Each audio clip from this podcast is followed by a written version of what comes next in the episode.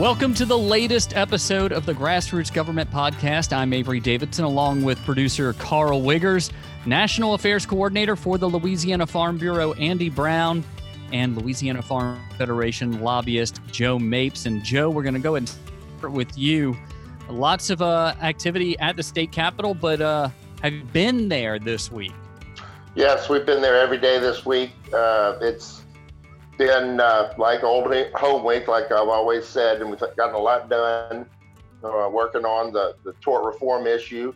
We got eight days left. Uh, working on rural broadband issue, and uh, you know a couple other things. The budget is uh, you know, in, in in in turmoil, I guess, and uh, it's been rumored that we're going to use some federal dollars to try and replace you know holes that the state made in the state's budget. that's probably true. But uh, you know, with the price of oil averaging down around twenty-three dollars a barrel and the budget set on fifty-three dollars a barrel, uh, we've got a lot of voodoo finance that we're going to have to. We're going to have to pull some stuff out the hat in order to make this one work. And Avery, we were talking about a special session coming. Uh, you had heard about earlier, right? Mm-hmm, yep, we we've heard talk of a special session to finish up that budget, but also what is this going to mean for tort reform? Because that's such a big issue for our our farmers and ranchers across the state. Right, it is, and we're all working hard. Uh, different groups. We're in a business and, and ag coalition to uh, work towards passing these tort reform bills. Uh, we've passed House Bill nine all the way and parked it on the House calendar we're waiting to uh, we're working on a on a vote that that would be one vote one at a time because we have we need 53 votes to pass the bill we need 70 votes to override a gubernatorial veto so when the bill hit the house floor instead of having it heard in its natural order we returned it to the calendar in order to gather the 70 votes so we'd, we'd rather have the legislators only vote once We'd also rather make sure that we have the 70 votes intact before you know we move forward with the tort reform issue. And uh, I can tell you that we're there. Uh, you know, I can also tell you that a tick sheet, and for everybody that doesn't know what that is, that's the vote count sheet. It is a living, breathing thing. It is a very fluid thing, kind of like mercury on glass. So it doesn't, you know, if you want, if you need 70 votes, you better have 80 votes and that's factoring in you know a certain percentage for liars. Uh, this one is going to be tough to get 80 because it's it's going to be very tough to just get 70. So we're very close, guys. Um, keep your fingers crossed. We're all working very hard, but it's like we're at the monster truck pulls. We're right at the finish line. I'm going to note that you said liars, not lawyers, right? You said liars, not lawyers on that People one, who, who fabricate the truth. Yes. 10% for liars. Yeah. Now, you mentioned about the budget. Do you think it can be passed in what the Beatles would call eight days a week? Um, in this current situation, I would say no, I don't, because uh, tort reform is, is, is, we go right back to it's it putting a lot of people right in the middle of their own issues back home, you know, that they've got to consider. They come to town to uh, get projects, roads, bridges, and other things, and uh, they work with the governor to do that. And in this case, the governor is on the opposite side of a lot of those people on this tort reform issue. Uh, you don't have a whole lot of bipartisanship in the building right now, and I don't suspect that it's going to rear its head uh, and and and take us to, to the end here in eight days. I suspect we'll come back in a special session and deal with those items, you know, those matters itemized in a call, in a specialized call. Joe, I wanted to ask you just from uh, the change in procedure and, and just a different feel in the Capitol this year on tort reform or budget alike, but really on tort reform. Do you think the lack of uh, bringing people to the Capitol, letting the citizen be heard of how they feel about issues. Electronic participation that that we can all do with texts and Zoom calls like we're doing right now, and podcasts and emails and all that. But guess what? We all know that one-on-one personal contact means a lot. If you could have a constituent in the committee room, the voting constituent whose child goes to the school that senator's child goes to, for instance, or the uh, instance, or the same church, looking them in the eye when and, and having talked to them beforehand and say this is a, it makes all the difference in the world, Andy. And uh, it's having a big effect on it's making things a lot more difficult for uh, me as a lobbyist, for us around there. We're having to uh, do a whole lot more work as far as putting people in touch with them. Uh, you can't do it in person right now. You just can't at the Capitol. Well, I figured that would be the case because we're seeing the same thing on the national side, but it's it's even uh, it has an even larger degree on the state side, just with one vote means a little bit more in a smaller state district than versus a congressional larger district. So that makes uh, complete sense. But we've had plenty of issues uh, on the, the federal side that had it not been for the current conditions uh, in our country right now, I would have had a, a handful of folks on a plane with me headed to DC. So I know the same goes for the state capitol, and I know how fired up our membership is about tort reform and how you know we had plans to really um, to to take hold of that issue and, and bring a lot of voices to the capitol this year. So I commend you for uh, what you've been able to do and what your team is doing to to work through this climate because our biggest uh, asset as the Farm Bureau is our membership and their voice. Uh, it makes mine and your job difficult when we're just uh, another voice to be heard down there like anybody else. You're 100% right. And, and we got to keep talking about this, about how to address it best because uh, phone calls, emails, Zoom calls, all of that in the long run, it, they're going to be a great support infrastructure for what we do, but they're never going to cut it for, compared to, you know, one-on-one uh, belt, you know, belt buckle to belt buckle style lobby. Yeah, as long as votes are being taken in person and people are there in a, in one giant room, you've got to have someone there that these legislators know and know is in their district. Otherwise, no offense to you, Joe or Sandy or Billy or anyone or George, you you represent people, but the people are the ones who can really make a difference whenever they're there. That's the that's that's my influence as a lobbyist is the people, and it's almost like dirty pool influence. I've always said this for decades. I've said it jokingly. To bring a constituent to the Capitol is almost like dirty pool if you really need a vote and bring them up to the senator in the Capitol right before they're supposed to vote and go, I need your vote, look them in the eyes. There's almost no known defense for that. But if somebody, it's almost, you know, it's like anonymity in a car. We get in these 2,000 pound vehicles and we think we're, you know, nobody can notice we're there. It's just not true. You know? But still, uh, that's the way it is. Well, whenever it comes time to get this budget passed, I'm sure there's going to be more of a fight because anytime you have less money, you have uh, more wrangling for it and the use of federal dollars to, to fill some of those holes. That's right. And um, the House doesn't have its own plan. It's, you know, we're going to depend on the governor's executive budget. So they'll put it, it'll start out in the House, they'll tear it to pieces make it into something completely different and uh, throw it over to the Senate. They'll do the same, and then we'll take that horse that went into committee, you know, and came out as a camel and try to live with it uh, because that's what that's what'll happen. Well, we'll ride that camel over to the uh, the U.S. Capitol now. Talking about federal dollars, we're looking at a second uh, second stimulus, if you will, that's uh, already passed the House. Andy, what do you think that's going to lead to?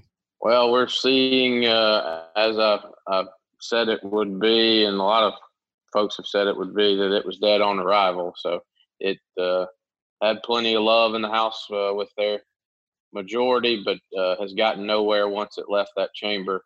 Um, and even even to a degree of, you know, I've spoke before about pieces of it being used for future legislation.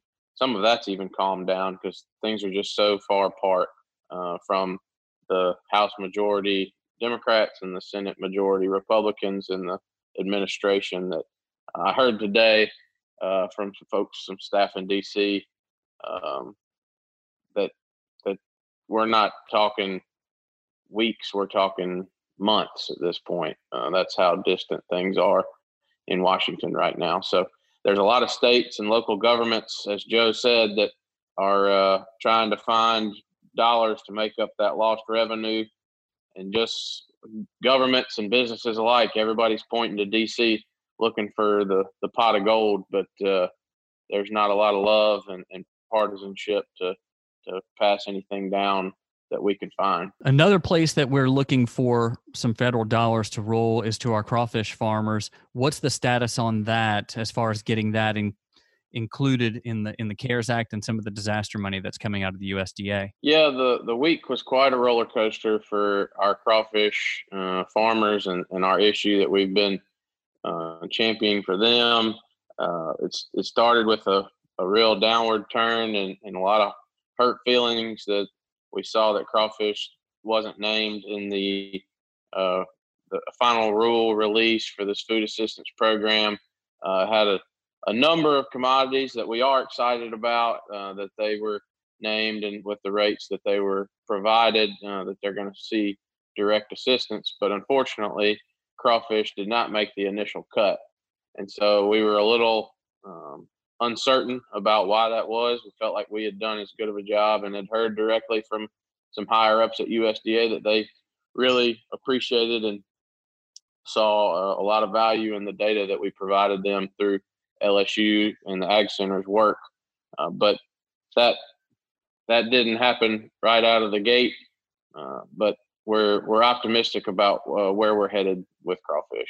Is there is there another route, even though it's not named? Is there another route to get some some money for crawfish farmers? Yeah, so that's what we had to understand better. Um, another piece of alphabet soup. Uh, my, my friends at AFBF today on a call said we're going to have an acronym of the week because we're getting a new one every week with all of this federal uh, business that's going on. But uh, a uh, NOFA, NOFA, is a notice of funding availability. Um, what that means is they have some extra, uh, or they have a set aside out of the $16 billion in direct payments. Uh, they took 4% of that, which equals $637 million that they've said this is for everybody else that didn't get named that can show a loss of 5% or greater during the first quarter of the year. So we, with our crawfish folks, uh, have proven that they have had a, a 50% or more loss uh, in that time frame, just on price alone, not even uh, factoring in the production loss side.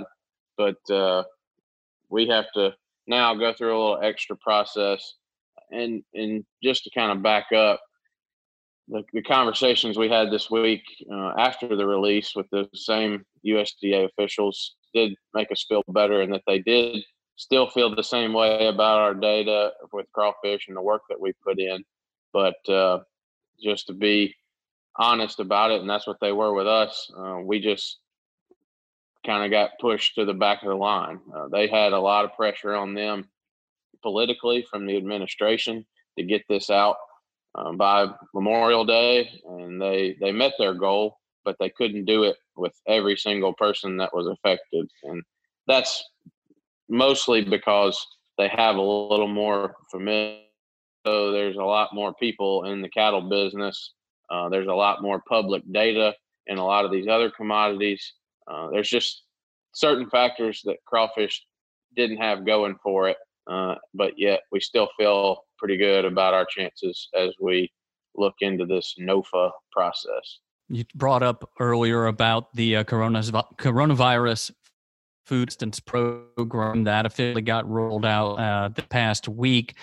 Applications begin the day after Memorial Day, the 26th of May. How important is it for farmers and ranchers to to get their applications in as early as possible and what do they need to do? Yeah so we're still uh, digesting everything as, as best we can but there's some key points i want to make that have kind of been the, the most frequently asked questions. Uh, i'll start first with our livestock folks. Um, well let me let me say this first. All rates depend no matter the commodity are coming from two pots of money. There's money from the cares act which is nine and a half billion and then the rest of the 16 billion comes from the CCC, which MFP payments and other payments have come from before. They've combined those pots of money to come up with these rates per commodity. Um, most of your price loss is going to come out of that CARES Act money, and then your production loss uh, is coming out of the CCC money. Real complicated breakdown of all of that if you want to get into it. But what producers need to know is that uh, if they got named they're going to apply by just showing what their um, their production was or what on hand, and uh, they'll they'll get a, a rate and, a simple um, payout calculation. But if you look at it by commodity, just to answer a few questions, um, cattle folks uh, they have uh, kind of two avenues. Either you sold cows from January 15th to April 15th, and you have one payment rate, or you decided not to enter the market with your cattle uh, and you have a different payment rate. Uh, there's some hurt feelings that uh, that payment rate for not entering the market is much lower, and folks feel like that that may have rewarded a poor business decision to, to enter a bad market. But USDA uh, has very readily admitted that uh, they understand that they had to work within the money constraints that they they were given. Yeah, but Andy, Andy, didn't the didn't the cattle producers weren't they just weren't they taking a calculated chance saying look i think i can get a better cattle price later? That's why they didn't enter the market? Is that true? Yes that is true. That's a business decision that a farmer has to make. I mean that's what the federal law is those two periods correct? Yeah i mean that's why they're they're paying out because uh, they're assuming that the farmer will be able to recoup you know recoup some of their losses in a better market hopefully moving forward but we, you know, we're going to see. I mean, the market has rebounded a little bit, but um, I think the difference in price between these two markets that you just talked about, January through April, is two hundred thirty-three dollars a head versus the current, which is what thirty-three dollars a head going from April to July, right? Yeah. And so, so you said some people got their feelings hurt. There's some people actually pretty angry, and I've experienced it a little bit down down at the Capitol uh, some legislators have been contacted. Yeah, and that's that's what I was getting at is that folks are upset that you know this thirty three dollars a head uh, for for their inventory is not anywhere near the the price of the folks that sold in a bad market. But USDA is is admitting that they only had the money to pay on 25% of the of the losses on these folks that didn't didn't enter the market. So uh, hopefully, Where, do you have any idea where they got that twenty five percent? Yeah, they've been uh, transparent with all of their calculations. There's a, a cost benefit analysis. It's like a forty page PDF document that's on farmers.gov slash CFAP. Uh, you can click on that. It has the final rule. It has the this NOFA that I've talked about, and then it has this cost benefit analysis, and not just for cattle. So it has the the breakdown of the, the loss in price for all commodities that it listed. It talks about the percent. They uh, they estimated how many people would apply for a given commodity. I mean, it's, it's a full breakdown of what they expected out of this program. So. But I think it's important to note that the program is for all of agriculture too, and not just one commodity.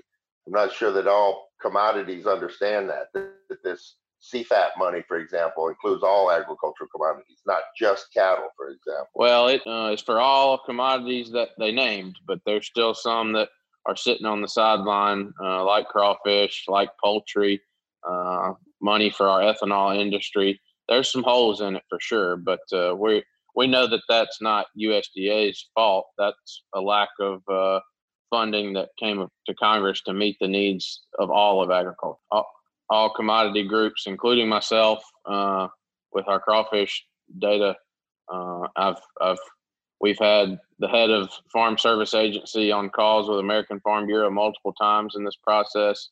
Uh, of all, I mean, I hadn't been in this business a long time, but the folks that I work with who have have said this administration, the folks at USDA, are really working with us more now than they ever have. So the thing that we're hearing from USDA is they're not pleased with what they had to decide necessarily either. I mean, they're happy to help with what they can, um, but they, you know, they're disappointed that they have to work with 16 billion when they know that the the needs out there are closer to the 100 billion mark than they are to the 10 billion mark. So that's uh, American Farm Bureau is is pushing on heavy with their still farming. You heard Zippy Duval say that uh, right beside President Trump on the announcement of this um, of the food assistance program.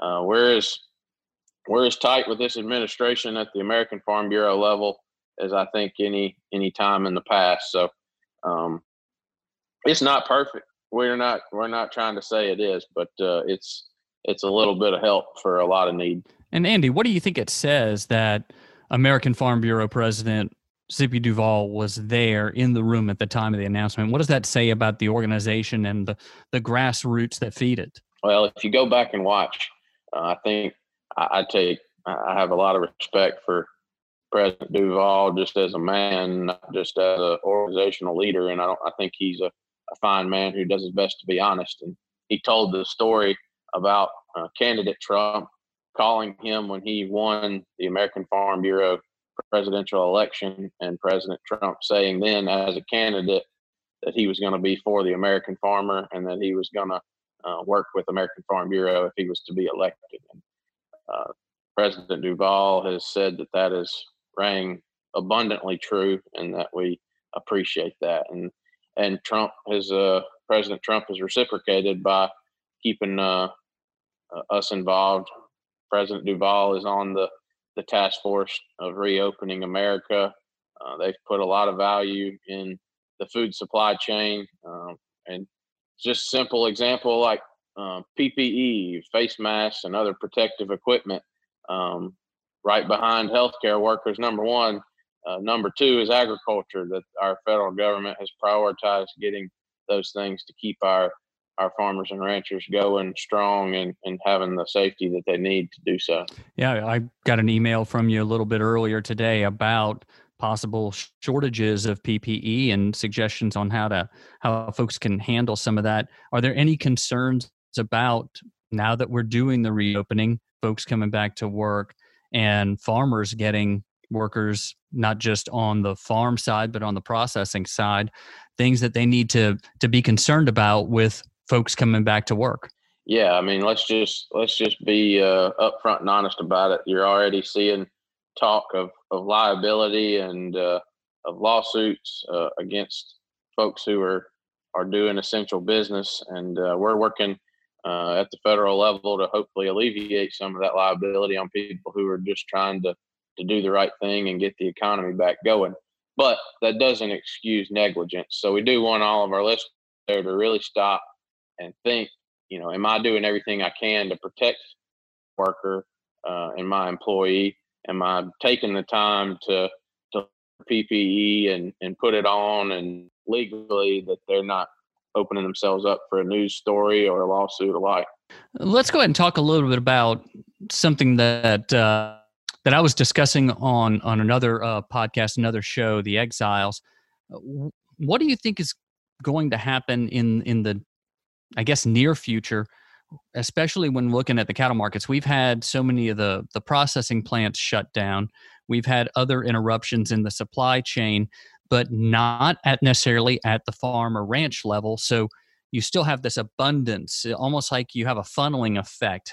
Do you think that that's going to keep us in a in a bit of a depressed market for some time, and we may end up needing yet another tranche of some some kind of of disaster assistance for our farmers?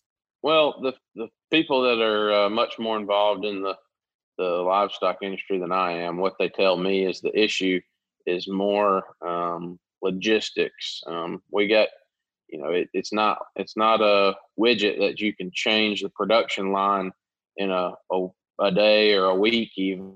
Uh, used to, and all your systems are made to grow cattle to a certain size or grow a chicken to a certain size that goes to a processor that requires it to be that size. You can't all of a sudden uh, breed a new chicken or um, you know develop a new cow uh, that can can grow to that that size. So yeah, there's going to be some challenges there. I think that's why our poultry folks have said that they they haven't even seen the the the full brunt of their uh, woes yet, but uh, our our industry though is is smart and is is well uh, educated and has a lot of, of folks that know how to adapt. So I think we'll do so. It's just a matter of if the market uh, and the, the reaction of folks in the market will will hurt on the demand side for a little while. And what a lot of might not think about is that also translates to local economies. I mean, if farmers and ranchers aren't able to to make the money that they usually do. They're not going out in the communities and spending it. Joe, how do you think that's going to further exacerbate the the state budget? Oh yeah, no no doubt. I mean, you know, you're talking about the processing plants being down for meat, but also, you know, we've got a lot more people unemployed. They're not going to be buying as much. I mean, I've even noticed myself being a little bit more frugal, which I'm not a frugal individual. So I think that it's this this, situation is definitely going to uh, put people's wallets a little bit closer to their uh, to their chest during this deal, and and have less local revenue uh, going out because people are, are now realizing another situation like this could occur, and maybe they should have some savings. You know, I think that the numbers on the amount of people that have $500 or less in their savings in America are something like 80%. So I think it's going to have a great, strong effect on local revenue, uh, and that's that's sad because you know that's about all the revenue they have, except what comes in from the state budget. Yeah, I mean that's we've we've played around with our tax structure uh, in the state a few times, going back to the Stelly plan and even before that, and getting rid of Stelly plan. So you know, sales taxes really do play a, a big part in what we do here in Louisiana. Well, Andy, I want to thank you for joining us again. Carl, I want to appreciate you for uh, keeping us in line, even though you've, you've been quiet. I know your internet was uh, was getting a little squirrely there for a moment. And Joe, if you could, please go ahead and take us out. Well, guys, it's been a pleasure being at the table with you today because, Avery, you know, when we're not at the table, where are we? We're on the menu. Yes, sir.